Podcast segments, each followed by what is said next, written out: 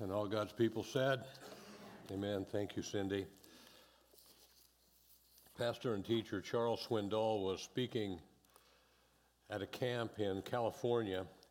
And before he spoke the first evening, a man came up to him and said, Dr. Swindoll, I have waited so long for this week, I am going to eat up every word that you say. Well, on Sunday night, the man was sitting on the front row and he started nodding off and he was soon asleep. And Swindoll figured that the long drive to the camp had something to do with it, so he, he kind of let it go. Well, Tuesday night, the man started nodding off again and was soon asleep. Wednesday night, the man fell asleep for the third straight evening. and at this point, Swindoll was beginning to get upset. He said, You know, he came and told me he was going to eat up every word, and he couldn't even stay awake through the first 10 minutes. Well, Thursday night, the same song, fourth verse. And on Friday morning, the lady who was sitting next to this man came up to Pastor Swindoll and thanked him for all he had said and shared the previous nights. And then she said, And by the way, I, I'm sorry about my husband who is sleeping through your messages. He has terminal cancer and he has two weeks to live. And when we talked about what he wanted to do before he died, he told me that he wanted to go hear Chuck Swindoll. And the doctors gave him medicine to ease the pain, but the consequence is that it makes him tired. But I wanted you to know, he, she said, that this has been the best week of his life. Swindoll later mentioned that he felt like he could have crawled under a rock because he had made a judgment on this man without really knowing who he was or what he was going through.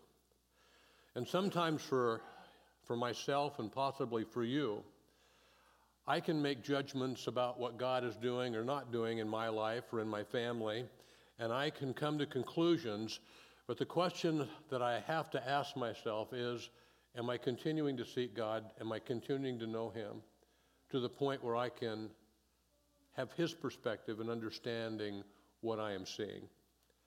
Isn't it true that the more you know a person, the better you know them, the more you understand them?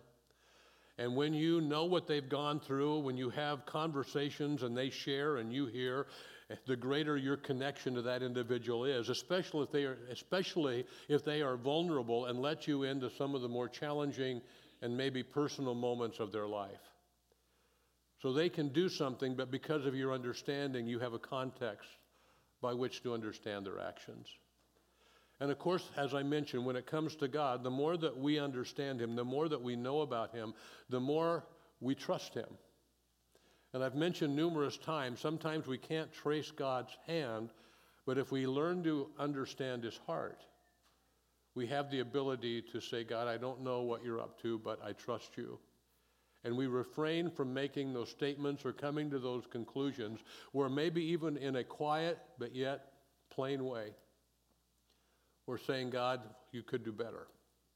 You could do differently. Why are you acting in the way that you're acting?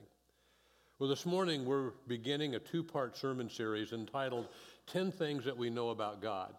And for this week and next week, we're going to be looking at Mark chapter 5 as we continue our sermon series on getting through this book. And in this book, in this chapter, in chapter 5, we have three stories of three different people and their personal interactions with Jesus. And from these 42 verses, we're going to talk this morning four, next week six, four things that are true about God. So if you have your Bibles, open them to Mark chapter 5. This morning we are going to look at verses 1 to 20, where Mark writes these words. And they came to the other side of the sea, to the country of the Gerasenes. And when Jesus had stepped out of the boat, immediately there met him out of the tombs a man with an unclean spirit. He lived among the tombs, and no one could bind him any more, not even with a chain, for he had often been bound with shackles and chains, but he wrenched the chains apart and he broke the shackles in pieces. No one had the strength to subdue him. Night and day among the tombs and on the mountains, he was always crying out and cutting himself with stones. And when he saw Jesus from afar, he ran and fell down before him. And, Jesus, and crying out with a loud voice, he said, What have you to do with me, Jesus, Son of the Most High God? I adjure you by God, do not torment me. For he was saying to him, Come out of this man, you unclean spirit. And Jesus asked him, What is your name? He replied, My name is Legion, for we are many. And he begged him earnestly not to send them out of the country. Now, a great herd of pigs was feeding there on the hillside, and they begged him, saying, Send us into the pigs, let us enter them. So he gave them permission, and the unclean spirits came out and entered the pigs, and the herd, numbering about 2,000, rushed down the steep bank and into the sea and drowned in the sea. And the herdsmen fled and, and told it in the city and in the country, and people came to see what it was that had happened. And they came to Jesus, saw the demon possessed man, the one who had the legion, sitting there clothed and in his right mind, and they were afraid. And those who had seen it described to them what had happened to the demon possessed man and to the pigs, and they began to beg Jesus to depart from their region. And as he was getting into the boat, the man who had been possessed with the demons begged him that he might be with him. And he did not permit him, but said to him, Go home to your friends and tell them how much the Lord has done for you and how he has had mercy on you. And he went away and began to proclaim in the Decapolis how much Jesus had done for him, and everyone marveled. The first thing we know about God through this encounter is that he is compassionate. Now, let me give you a little bit of history leading up to this point. If you go back to chapter 4, we see that Jesus and his disciples, upon landing on the east side of the Sea of Galilee, had gone through a rough night on that sea. They had left the west bank of the Sea of Galilee, heading to the region where Jesus had an appointment. And at some point on the sea, the winds came, the waves were crashing over the side of the boat, and consequently, the boat was filling with water. And we read while all this was happening that Jesus was asleep on a cushion. He might have been under the deck, he might have been on the deck, but the issue was that he was undisturbed by the storm. The disciples, fearing for their life, woke Jesus up and explained to him that in their minds this was a life or death matter. And Jesus says nothing to them. He simply turns, he rebukes the wind, and he says to the sea, Peace. He demands peace and he commands the wind and the waves to be still, and immediately that is what has happened. And Jesus' first words to, the disciples after calming the winds, after calming the sea, were these Why are you so afraid? Have you still no faith? Now, obviously, Jesus' expectation for the disciples was greater than their experience. And obviously, the disciples did not have a clear picture of just how powerful Jesus was because his disciples' response that they were now afraid for a new reason. They were no longer afraid because the sea had calmed down, but they were afraid because, and they said this, who in the world is this man? Even the winds and the waves obey him. They were getting an enlarged picture of the immensity of Jesus' power and the absolute authority that he had over everything on the earth. So now the disciples, they regroup. I can imagine pulling on the, on the oars, thinking through what had just happened. They continue to the other side, to the east bank of the Sea of Galilee, and as they get there, they are met with another adventure. It says, when Jesus stepped out of the boat, immediately there met him out of the tombs a man with an unclean spirit. Now, what do we know about him? We know, first of all, that he had an unclean spirit. We later read that it was not just one, it was legions. He was filled with demons. He lived in the tombs with the decayed and decaying corpses of the dead, he was uncontrollable. The people of the area had tried to restrain him, and every time they bound him with chains and shackled him, he broke loose, breaking the shackles into pieces. Can you imagine him taking the shackles and pounding them against the rock of the tombs until they were broken into unusable pieces? No one could match his strength. Night and day he ran among the tombs, hollering, crying out, shrieking, cutting himself, inflicting himself with cuts and bruises. And Luke, in his gospel, his rendition of this story, says that this demon controlled man was naked. He had not worn clothes for a long time, indicating the degree of his condition. And on top of all this, the people living in the area were scared to death of him. He was alone, he was isolated. Do you know that according to the Barna Research Group, that four out of five Christians strongly agree that Satan is not a living being, but rather just a symbol of evil? That a minority of Christians, 35%, indicate that they believe Satan is real, and the remaining surveyed participants are not sure what they believe about Satan. But I want to assure you today that on that shore in the Sea of Galilee, there was 100% agreement that Satan was real. He was not just an idea, he was not just a conjured up thought that is used to explain why there is, why there is evil in our world. They were convinced that Satan was real and that he was under the control of the Lord Jesus Christ. Mark paints an utterly horrible picture of this man's existence. This poor naked man was a mass of bleeding lacerations, scabs, infections, and scar tissue, living in a delirium of pain. He was running wild, naked, unkempt, and ill. He terrorized people, and no one would come near him. If he had any lucid moments, he sensed the hopelessness of his situation. And into his world came Jesus. In fact, this passage seems to indicate that the entire reason that Jesus crossed the Sea of Galilee was to get to this man. Because after he heals the man, what do the people do? They ask him, Leave, get out of here. And Jesus gets in his boat and he returns to the west side of the Sea of Galilee. It's interesting that in chapter 4, verse 36, we read that Jesus left a crowd of people on the west side to come and meet with one individual on the east side. What a statement of the remarkable personal compassion of our Savior.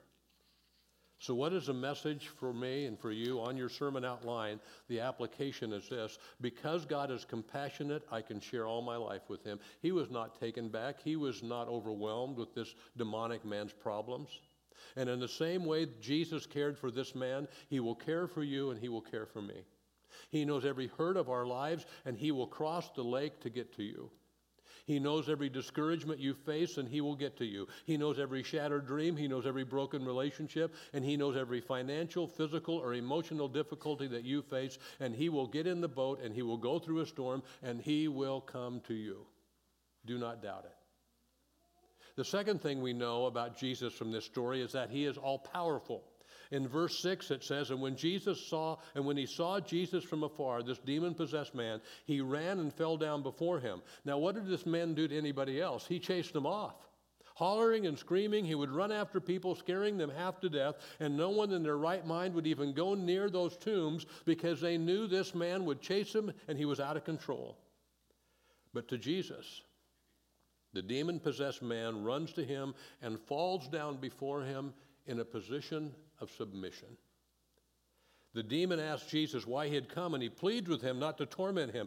He, the demons understood that they were helpless before Jesus, and they were pleading for mercy before God. Jesus had already taken authority and commanded the demons to come out of the man, so now it was just a matter of determining where those demonic forces would go, and they did not want to go immediately to the burning pit, and they said, How about those pigs? But before they decided it, Jesus said, What is your name? And they could not help but answer the truth. They said, Our name is Legion, for there are many of us. And then, of course, they go into the pigs, a herd of 2,000, which gives an idea of how many demons were filled in this man. And those pigs run down the lake and drowned in the water. If there is a message that verses 6 to 13 give us, it's that Jesus is all powerful. The demons immediately submitted because they knew they were powerful lust before the Son of God. What does it mean that Jesus is all powerful? It means that he has ultimate authority and his purposes will not be thwarted. Do you believe that? I trust that you do because it is the truth. When it comes to Jesus, you cannot threaten him. He will not give in. You cannot manipulate him. He will not be coerced into anything other than his will. He will give you one option, and that is the option of submission and obedience. To have authority means to get the final outcome that you want. With that in mind, let me tell you the story of a 10 year old little boy. He was out of control, and when he went to the doctor's office for his yearly checkup, he literally attacked the clinic, grabbing instruments and files and telephones, and his passive mother would do little more than shake her head in bewilderment. He had her under his control. During the physical examination, the doctor noticed the little boy had some severe cavities, and he wondered, What dentist can I send this boy to? Well, he will actually get the help he needs. And he remembered an old dentist that might be able to handle this little boy. So he made an appointment. And the little boy went to the dentist, and the dentist took him in from his mom into the back room where the chair was and said, uh, I need you to get into the chair. The little boy said, No chance. The dentist said, I told you to get into the chair, and that's what I intend for you to do. And the boy said, If you make me get in the chair, I'll take all my clothes off. Take them off, son, the dentist replied. Well, the boy took off his pants and his shirt and his shorts and stood totally naked before the dentist and his assistant. Now, get in the chair. And Robert did exactly as he was told, and he cooperated throughout the entire procedure. The cavities were filled, his teeth were cleaned, he was ready to go. He got off the chair and he said, I want my clothes back now. And the dentist says, I'm sorry. Tell your mother you're going to have, I'm going to keep your clothes from, for tonight. You can come back and get them in the morning. You can imagine his mother's shock when the door to the waiting room opened and there stood her pink son as naked as the day he was born.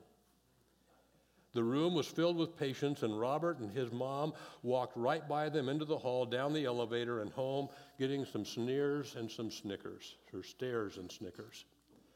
The next day, Robert's mother returned to get her boy's clothes, and she asked to have a word with the dentist. She did not come to protest. she said, You don't know how much I appreciate what happened here yesterday. You see, Robert had been blackmailing me about taking off his clothes for years. Whenever we are in a public place, if I do not buy him what he wants, he threatens to take his clothes off. You were the first person who called his bluff, and the impact on Robert has been incredible. What did the dentist do? He got his end result because he knew how to use his authority. And I want to assure you, friends, that when we submit to God and we come under his authority, he will get the result that he desires in our life. And in life of anyone else that comes to him and says, God, I submit to your authority. I will not push against it. What is the application? Because God is all powerful, there is nothing in my life He cannot help me with and heal. There is nothing in your life, there is nothing in my life that our Almighty God can't restore or give us the grace to get through. He will not be bluffed. He will not be dissuaded. He is the King of kings and the Lord of lords, and He will accomplish in your life what needs to be accomplished as we submit to Him. The devil has no power before him. Any destructive habits cannot stand against his will and his ways. Nothing from your past or your present threatens his ability to handle them. Because he is the Lord Almighty, he is your Savior, your healer, and when you ask for his help, he will accomplish his will for his glory and for your good. There is nothing that can stand in his way. He is our God Almighty the all powerful God of the universe, and we can trust him. Number three, he is unoffendable. Now, look what happens. Those who had been taking care of the pigs went and told everyone what had happened. And when the people came out and saw pig corpses floating in the lake, and the once demon possessed man sitting his clothes on and in his right mind, they did something unusual.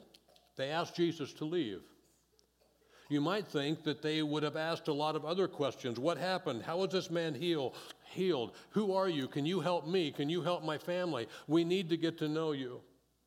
We think there would have been questions that would have led to a revival, but instead they asked him to leave.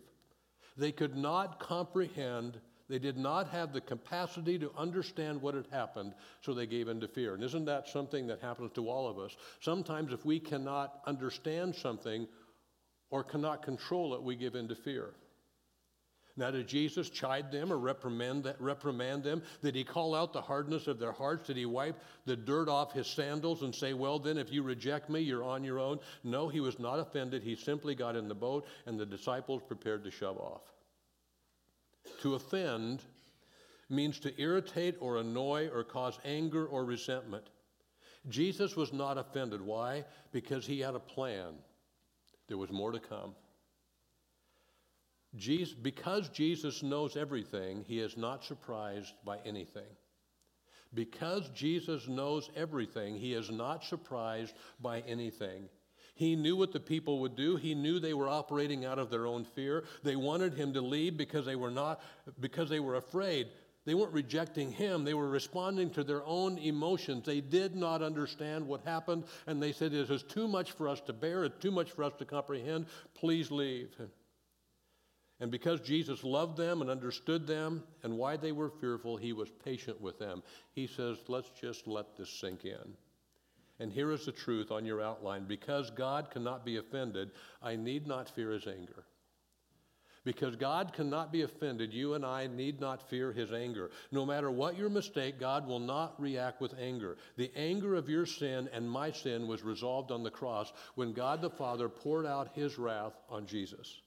God is not insecure. Your sin, your weakness, your problems, whether self induced or given to you by others, does not, threaten, does not threaten God because he is all powerful and he is all about your good for his glory.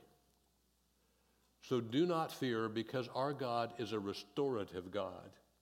And his love for you is greater than any of our sin or shame, and he understands our motivation. This brings us to number four. The fourth thing this passage tells us about God is that he is purposeful in everything. Let me read again verses 18 to 20. As he was sitting, as he was getting into the boat, the man who had been possessed with demons begged that he might be with him.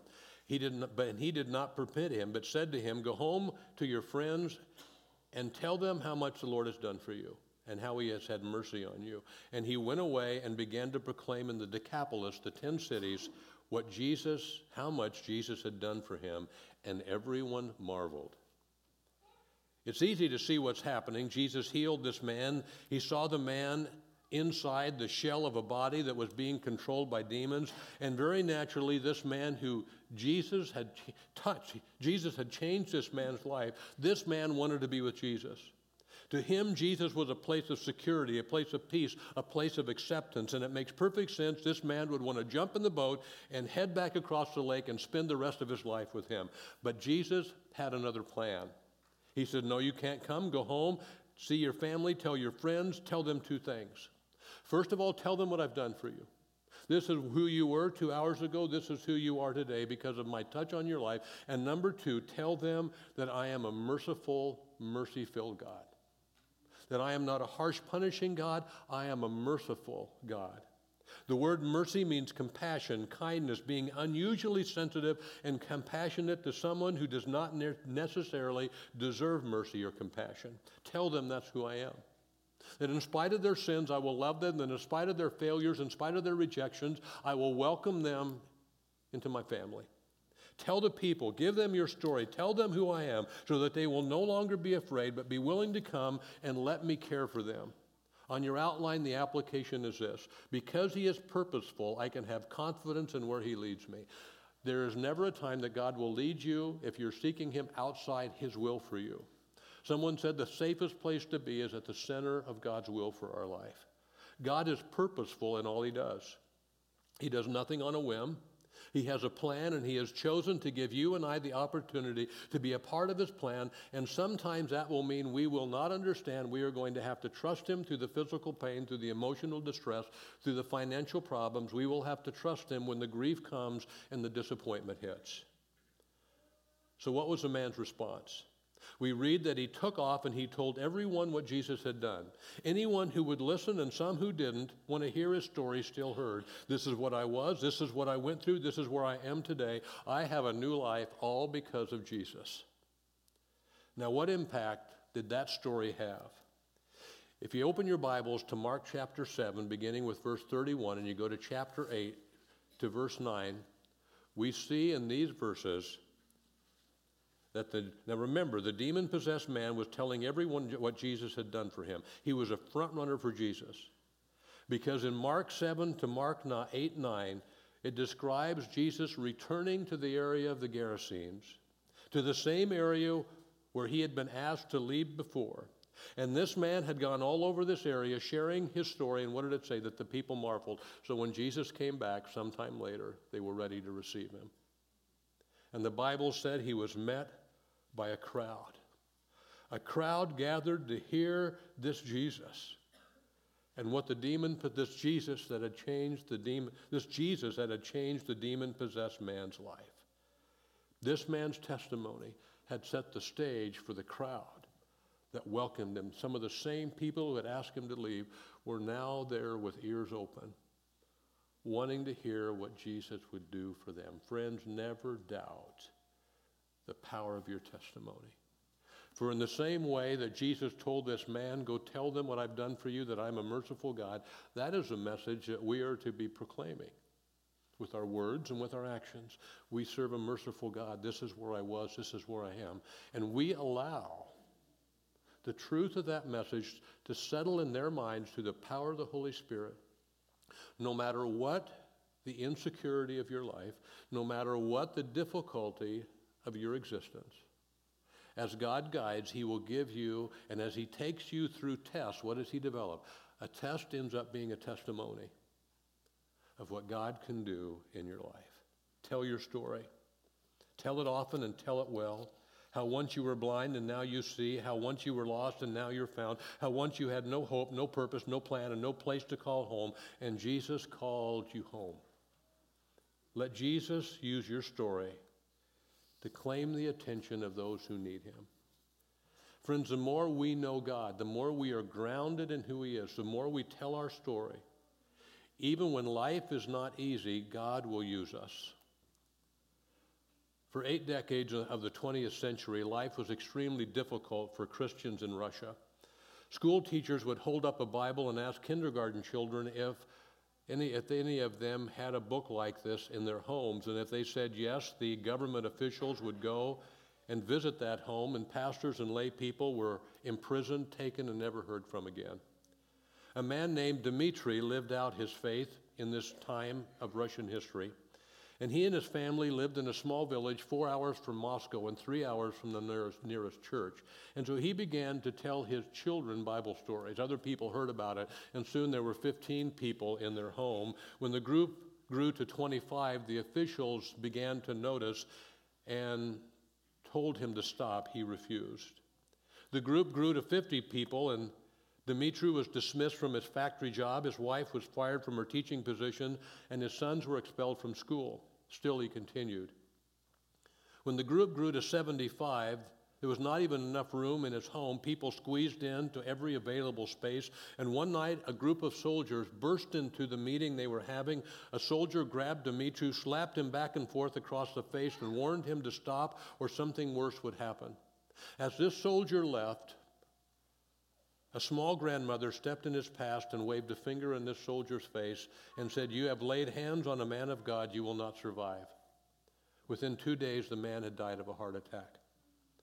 Well, the fear of God spread, and 150 showed up for the next house meeting.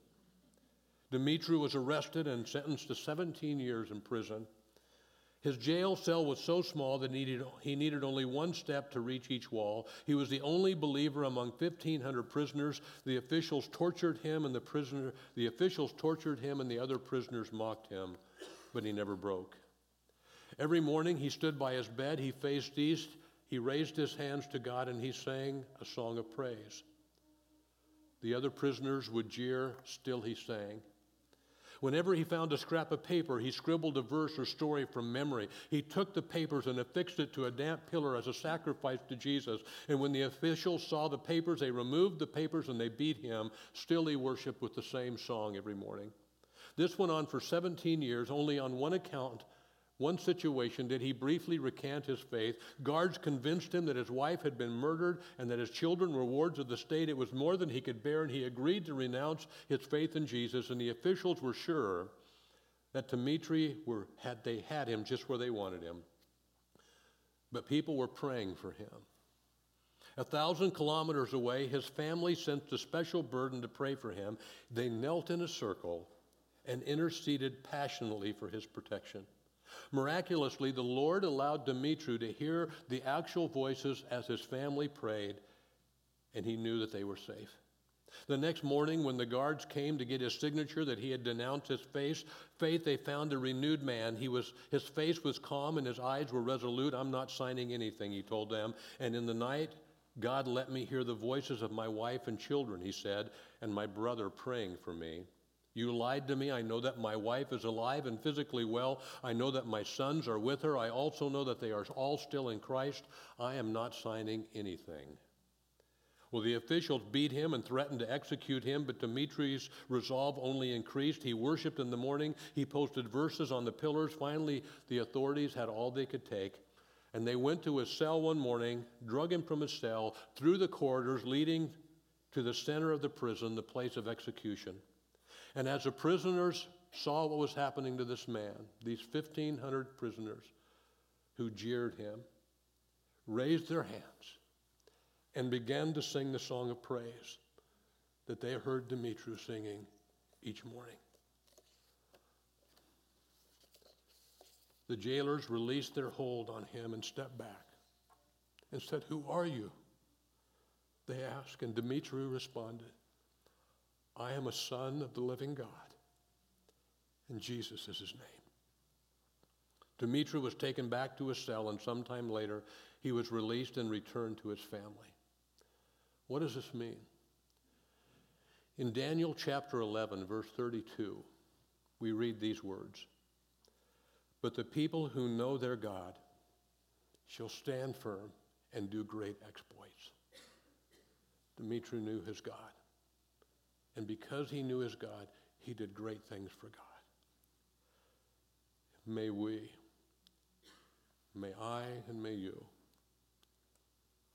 know our God so well that we too will take action and do great things, proclaiming, as Dmitri did and as the demon possessed man did, how much the Lord has done for us and that he is a merciful God. And the beauty about knowing God is we can start from wherever we are. Wherever you are today, we, we say, God, may I know you better.